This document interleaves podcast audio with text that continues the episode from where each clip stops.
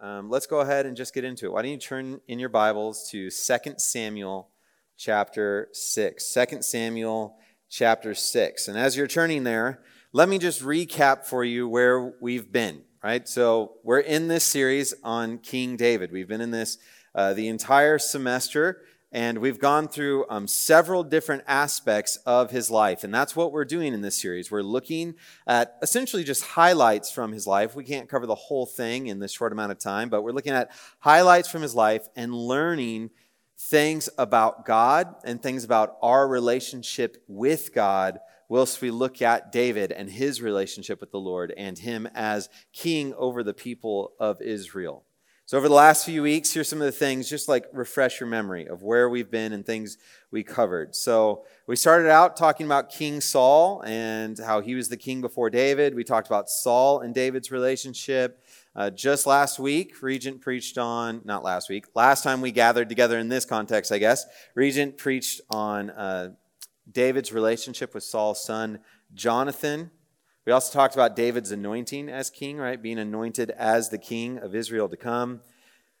if you remember the last time I preached, we talked about types of Christ, and that's how we read the Old Testament and finding Christ in the Old Testament and um, seeing how uh, he's in every page of Scripture. So we t- talked about types of Christ, and then we've hit some of the famous stories of David, namely David and Goliath. We talked about that famous story that is known around the world David and Goliath.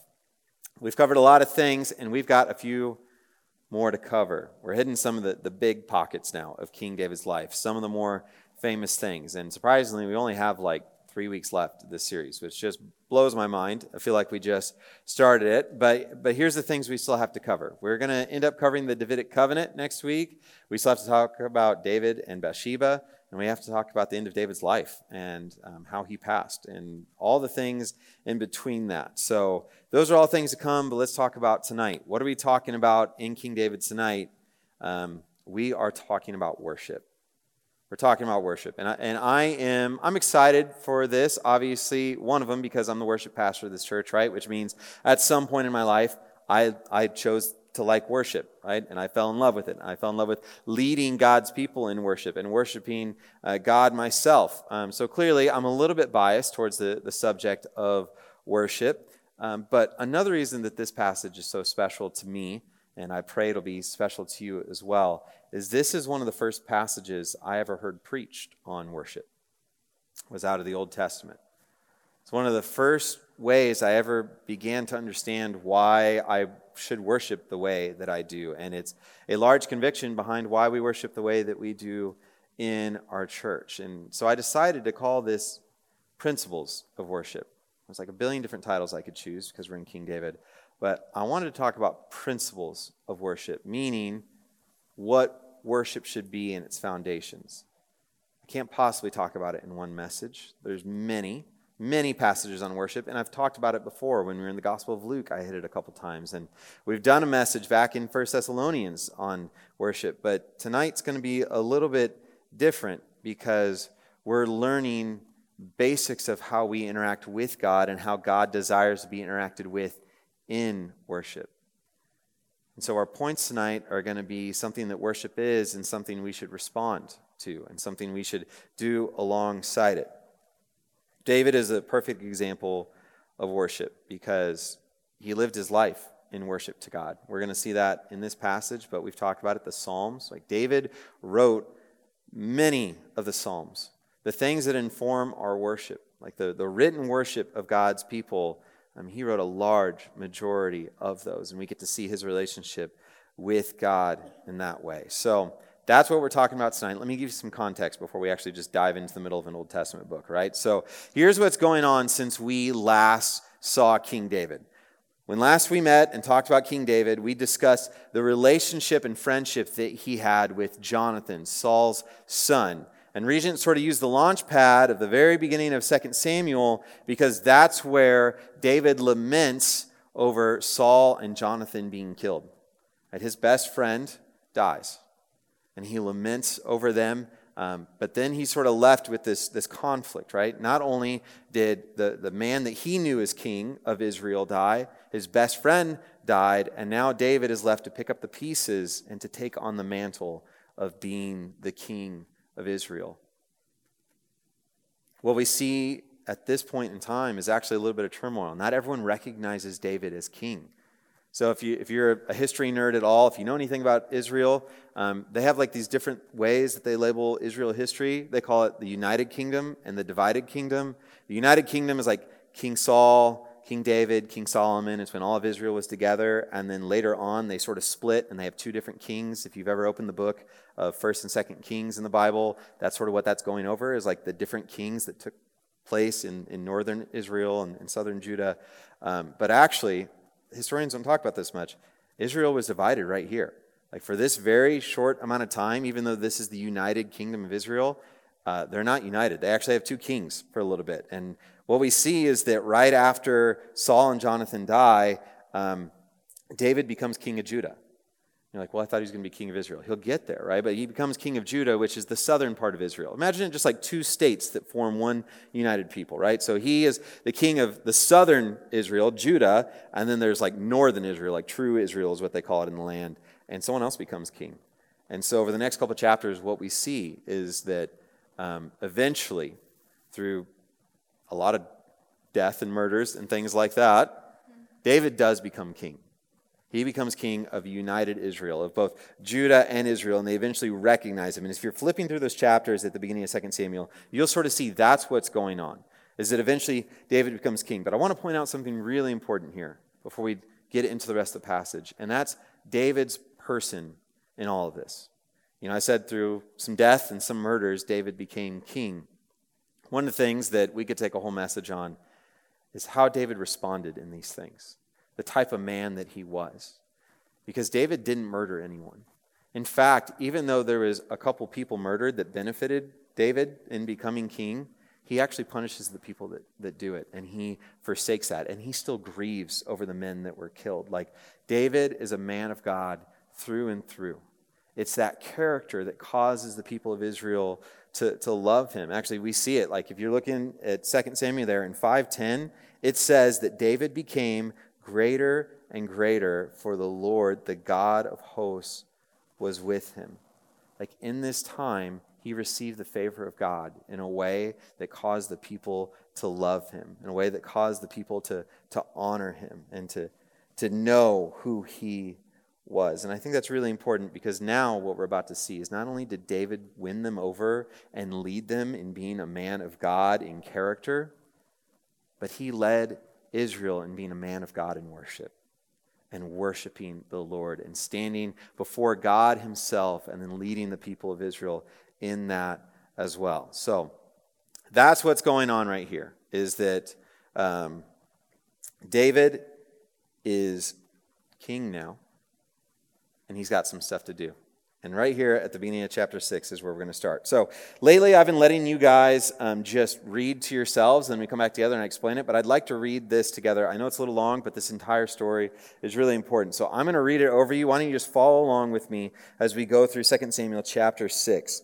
It says, David again gathered all the chosen men of Israel, 30,000, and David arose and went with all the people who were with him from Baal Judah to bring up from them the ark of God, which is called by the name of the Lord of hosts, who sits enthroned on the cherubim. And they carried the ark of God on a new cart and brought it out of the house of Abinadab, which was on the hill. Now let's just stop right there for a minute. The Ark of the Covenant. Some of you may not be familiar with that. You might not fully understand, or you might not have any idea why the Ark of the Covenant isn't where it's supposed to be in the first place. So quick history there. The Ark of the Covenant was built by God's people after they formed a covenant with him, and he, they became God's people. And he said, You're going to build this ark, right? Which is essentially, if you want to think about it, it's, it's a very fancy box being carried on poles with some golden statues of angels on it, right? If you're just trying to, to imagine it.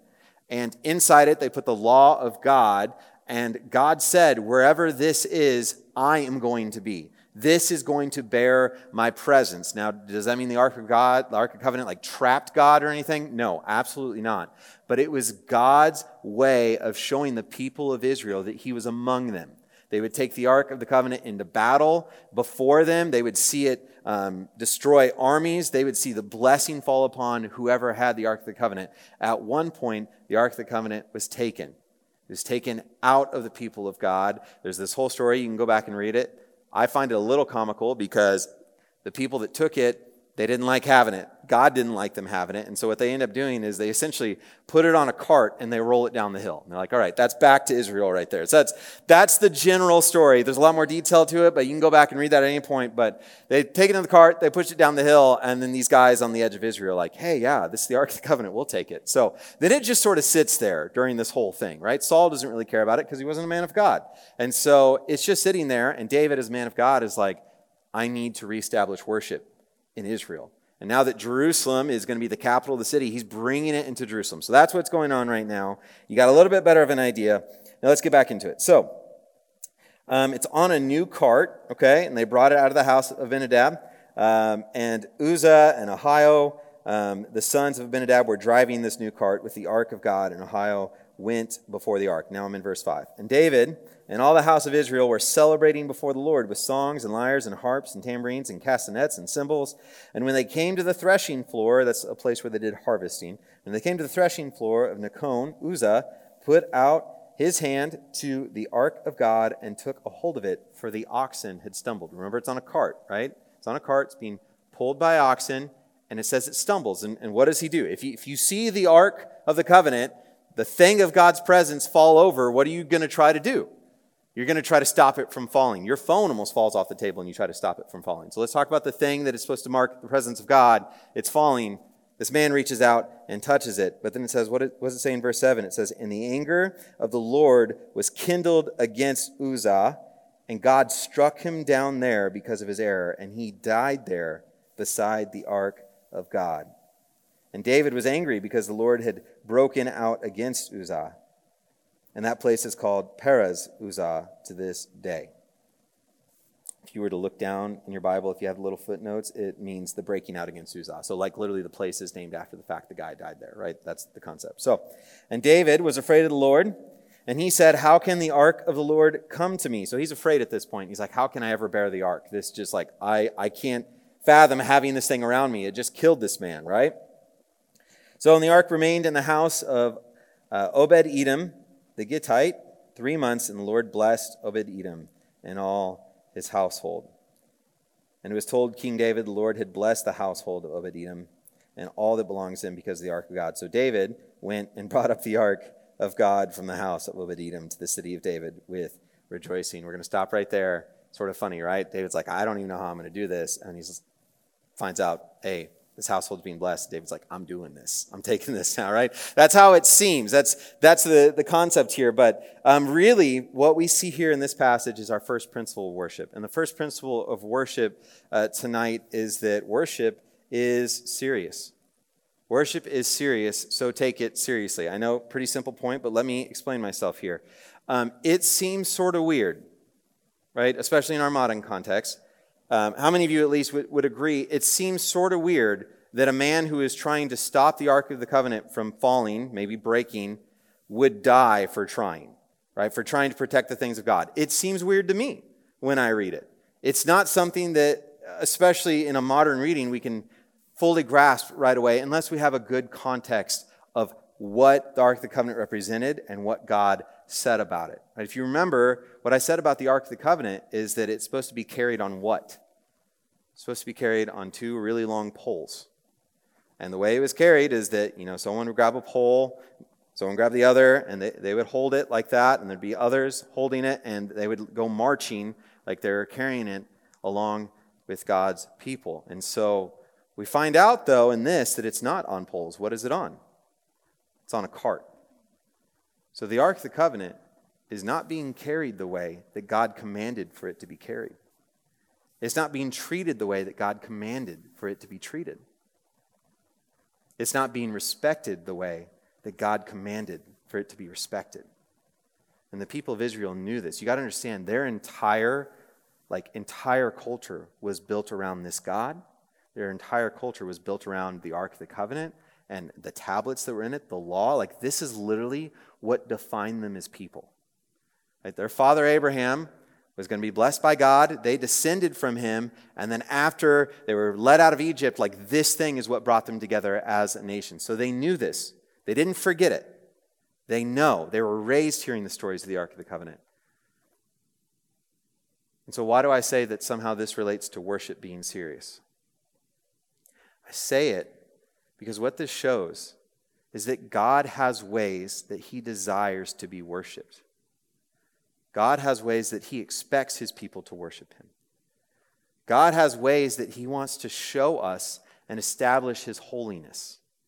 What do I mean by holiness? I mean that God is set apart, that he's not like us, that he's pure when we are not, right? That he's holy, set apart, and pure. That's, that's really what you can think about when I use the word holy. Like, God wants to show us that He is these things. That's why He has them build this ark. That's why it's gold plated. That's why they have the temple that they create eventually. That's why they have the tabernacle and the tent and like all the incense and all the different things placed in different areas and used in different ways because God is particular about the way He desires to be worshiped because He wants to show us that He is different.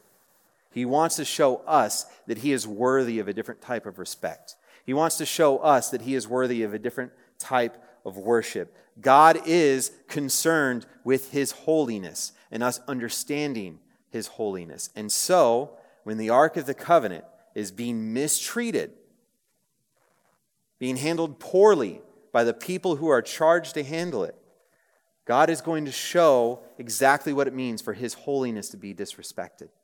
And so, yes, it seems drastic that this man would die for trying to catch the Ark of the Covenant.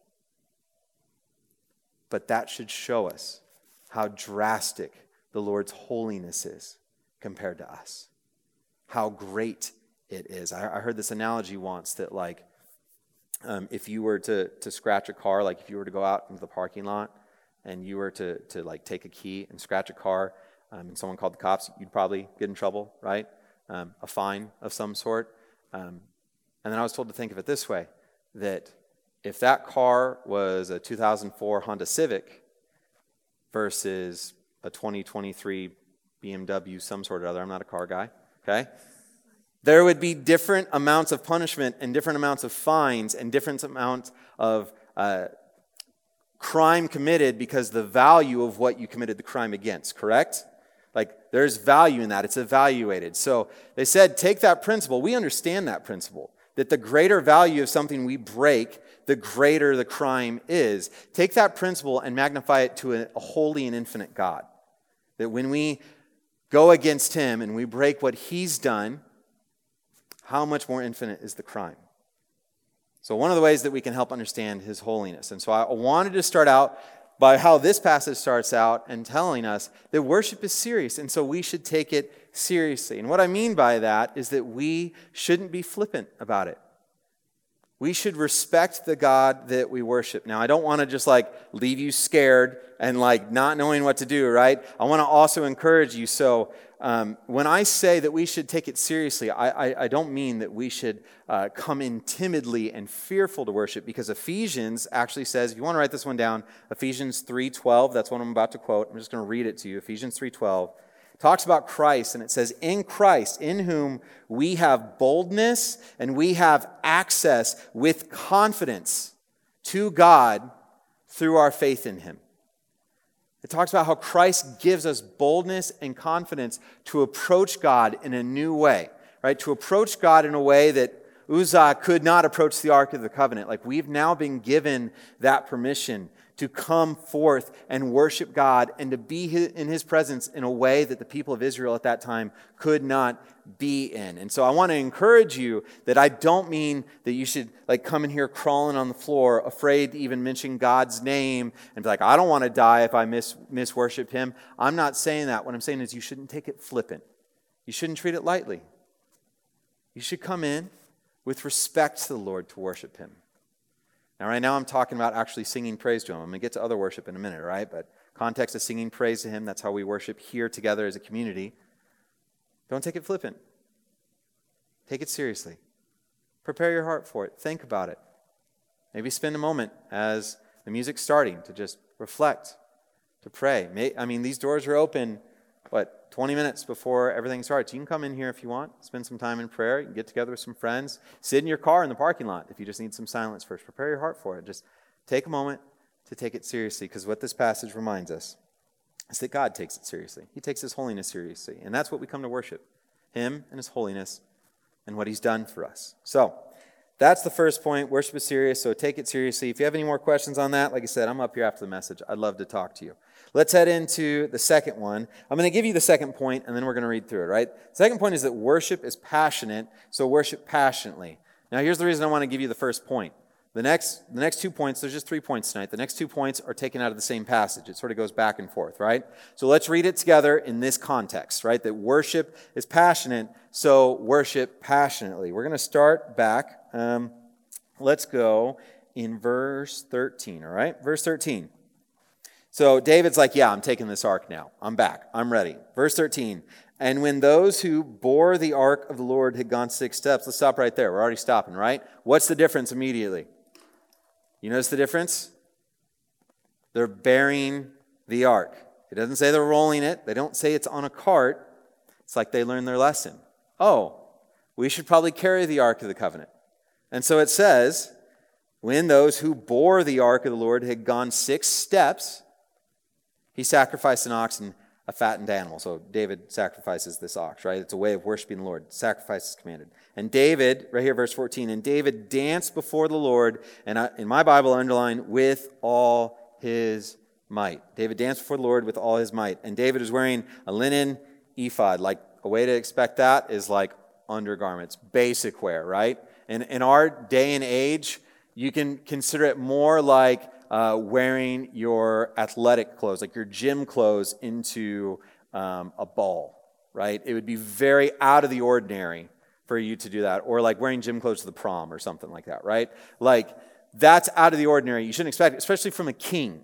Okay? A king who is supposed to be leading his people is wearing something that would be unbefitting in the world's eyes. We'll get to more of that in a minute. So David and all the house of Israel brought up the ark, this is verse 15, brought up the ark of the Lord with shouting and with the sound of the horn. So not only does David worship passionately, right? He worships with all his might, but what does it say? It says the whole house of Israel worshiped that way, shouting and with the sound of the horn. So, and as the ark of the Lord came into the city of David, Michal, the daughter of Saul, who David was married to, looked out of the window and saw King David leaping and dancing before the Lord, and she despised him in her heart. We'll get to that in a minute. And they brought in the ark of the Lord and set it in its place inside the tent that David had pitched it. And David offered burnt offerings and peace offerings before the Lord. So here again, more offerings, more sacrifice. He's dancing, he's worshiping, he's sacrificing. Verse 18 And when David had finished offering the burnt offerings and the peace offerings, he blessed the people in the name of the Lord of hosts and distributed among them all the people, the multitude of Israel, both men and women, bread and a portion of meat and a cake of raisins each one. That's good eats, okay? Think about that. Like, I know you know, like, trust me, it's good eats. That's what he's handing out. He's handing out good food to them. Then all the people departed, each to his house, and David returned to bless his household. Okay? And, uh, but Michal, the daughter of Saul, came out to meet David and said how the king of Israel honored himself today, uncovering himself before the eyes of his servants, female servants. So she's saying, my servants. That's, that's her way of saying, you uncovered yourself in front of my servants. You were wearing your underwear, you were wearing your athletic clothes in front of my ladies that serve me. I don't appreciate that. That's what, that's what she's saying. As one of the vulgar fellows shamelessly uncovers himself, AK, you're acting like a drunk. You're acting like somebody that was trying to get the ladies. That's what, that's what she's accusing him of. And David said to Michal, It was before the Lord who chose me above your father and above all his house to appoint me as prince over Israel, the people of Israel. He's pulling on the king card, right? And I will celebrate before the Lord. And here's verse 22 I will make myself yet more contemptible than this, and I will be abased in your eyes. Meaning, I will belittle myself in your eyes to worship the Lord. I will look small and meaningless to you if it means that I'm worshiping my Lord the way I'm supposed to. That's what he's saying to her. And then he says, But by the female servants of whom you have spoken, by them I shall be held in honor. And Michal, the daughter of Saul, had no child to the day of her death. So she's in the wrong. That's what we see here. She's in the wrong. She's accusing him of something and uh, he shows her exactly how she's wrong. So, how does this relate to our first point? And then I'll tell you how it relates to our second point. Worship is passion. You saw it time and time again. David passionately worshiped the Lord with all his might. What does that mean? Whole body, whole person, physically, emotionally, spiritually. Like he worshiped with everything that he had, and he did it in a way that led the people of Israel to do the same. He worshiped passionately. And so our response, pretty obvious. So we too, it's a principle, we should worship passionately. Now, that might look different in our culture, right? That's why we're calling them principles of worship. We're not calling them exact models of worship. I'm not telling you that as uh, we start the music, when we sing praise, like as we start the music, that after six beats you should stop and sacrifice something. I'm not saying that you need to make sure everyone just like strips down to their, their white t shirts and stuff and just starts dancing in the moment, right? We're not modeling the specifics, but we are modeling the principles. And the principles are in that day and age, that was how you worshiped passionately. That is how you dance. That is how you worship. That's you sacrifice. That's how you showed respect and honor. Everyone brought out their cymbals out of their house, like brought them out and started clanging them around, right? We have those things in our culture. We do. In our culture, when we cheer for something, immediate thing we do, right? We have that. We shout, we cheer. It is the exact reason why we clap between songs. We do not clap for the band. Please do not clap for the band. The band, I guarantee you, I'm on stage every weekend. We feel uncomfortable with it. It's not like my favorite thing in the world. But it is one of the things we've created in our cultures because we clap to celebrate the truth of the song we just sang, to celebrate the Lord. It's why we do it when we see people come to faith, when we see people get baptized. We clap as a way not only to encourage the truths in there, but to, to thank God for what we see. It's just one of the things that we naturally do to worship the Lord. We have all these things in our culture, right? We sing passionately, we sing loudly, we try to sing songs we can all sing together. It's ways that we worship is passionate. And I want to encourage you think about the ways that cause you to express passion. That's what that's the principle. How do you express passion? And on top of that, are you doing that to the Lord? If the way that you express passion is through this type, and yet the Lord is separate from that and never receives that type of adoration, are you passionately worshiping Him? The last point on this, before we quickly move to the last point, is just I told you that worship just isn't praise. It's not just singing. And I, I, don't want you to walk away from here thinking that the only thing David was doing here was what, like we're doing here on Thursday nights and Sunday mornings. What else does David do? He brings in the ark, he does sacrifices, he's singing, he's dancing, but he also distributes food to his people. Right? He provides for them. He takes care of them. He honors God by honoring them. He does what he's called to do. He's king now. He is the one they look to for provision. And he fulfills that role. How does David worship? In the midst of all this other type of worship, how does David worship? By fulfilling the roles of what he's called to do in life. So I want to also encourage you. We are called to things in life. We are called to make disciples. We're called to love the Lord with all our heart, soul, mind, and strength, but also to love our neighbor as ourselves. And I want to encourage you, just as passionate as you worship here on Thursday nights and on Sunday mornings, so too should you worship passionately by taking care of those around you, both immediate, family, local, and global, taking care of the least of these.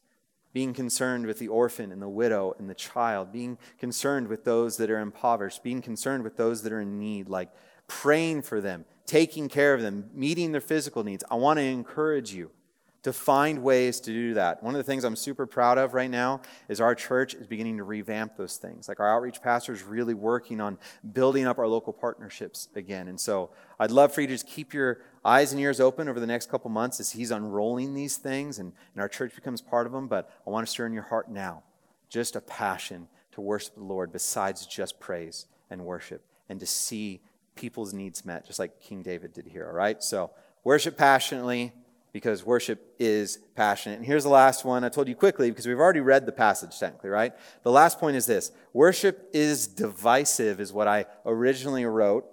But you'll see here that I, I decided to change it just a little bit. Will you go ahead and go to that third point there?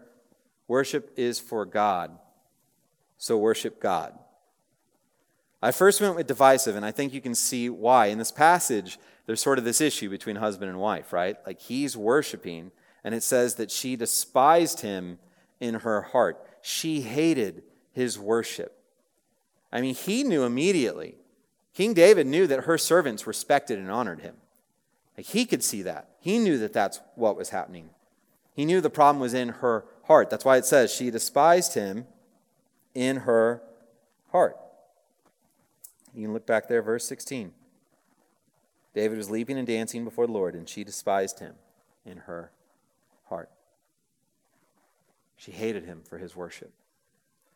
So you don't know the whole history because we haven't been able to cover all of it, but Michal comes from a different culture. She comes from worshiping different gods. She was actually, it's a whole thing, previously married to somebody that was an Israelite, came back. Yeah, it's a, it's a whole, you can read through her history, but what you need to understand is she didn't love and respect the Lord the way David did. She didn't even acknowledge him as God. She's hating him for his worship. And originally, I put worship as divisive because there are times in your life, and you can probably think of some right now, that worshiping the Lord, whether it's like actually in this sung praise, that like in, in the rooms that we gather in, whether it be on Sundays or here on Thursdays, or it's the worship of the Lord, where, like we're talking about doing his work among the people of this world, like you can think of times that people have hated you for your work, people that have felt uncomfortable for the things of God being around them, people that have caused division because the things that God stands for and the things that his worshipers stand for. I want to encourage you. This shows us right here that the worship of God is for God, it's not for anybody else. We're not worshiping for them to appease them. David wasn't worshiping for Michal. He wasn't worshiping to receive her approval, and he didn't get her approval. He was worshiping for God. And so I want to encourage you that when you worship, whether it's through sung praise or it's through action and deed, that you worship for God and you worship God Himself. Just a last encouragement to not let the world impact you, to not be ashamed of the people around you that are looking at you. I mean, let's, let's get super practical. To not be ashamed of what your voice might sound like in the person's ear next to you, okay? To not be ashamed of what it might look like if you did raise your hands and surrender to the Lord. To not be ashamed that if you need to, to get on your knees in surrender and just thank the Lord and bow to Him as your King but to also not be ashamed if it means that you pull your car over on the side of the road and you walk over to the person that's in need and you actually have a conversation with them and see how you can meet those needs. To not be ashamed if you had plans to go out to dinner with friends and you, you see something going on with another group of friends and they're having an issue and you're like, guys, you go out to dinner. I'm going to take care of this right now. I'm going to be Jesus to these people. Like, that's what I want to encourage you in, is to worship God despite everyone else around you. That's the type of generation we need in this world. That's the type of generation that has propelled the church time and time again, generation after generation, decade after decade. I want to encourage you to be that person. I want to encourage you to be like King David. I want you to have those principles of worship established in you. So many more we could go over, but these are just a few. Some of the ones that I first saw um, when I was learning about worship, and I, I pray, I mean, many of you love to worship. I know I'm sort of preaching to the choir a lot here. But I want to encourage you to incorporate these as the reasons why you do what you do. The reasons why we gather, the reasons why you sing, the reasons why you work for the Lord, all right? Let me pray for us. Lord, thank you so much for this time. Thank you that we got an opportunity to be in your word again. I pray over the next few weeks as we're in the Davidic covenant and we are in David's uh, sin with Bathsheba and we are just looking at the end of David's life, Lord, that you would continue to teach us all that is entailed with uh, his life and how we can learn further principles of being in relationship with you. And Jesus, I pray, as we've talked about, that we would continue to see um, types of you in the Old Testament that, that lead us to you. You, Lord, to our Savior, to the one who has paid the price for us. And Lord, I pray for those in the room tonight that are struggling whether they have distanced themselves from you through their sin and shame, Lord, whether they do not know you, whether they're just they, they want to know you more and they're just overwhelmed, Lord, I pray that you would cast all those things aside. I pray that you would bring them relationship and equip them uh, through your spirit, through your church, to know you and love you all the more and to worship you passionately, Lord. It's in Jesus' name that I pray. Amen.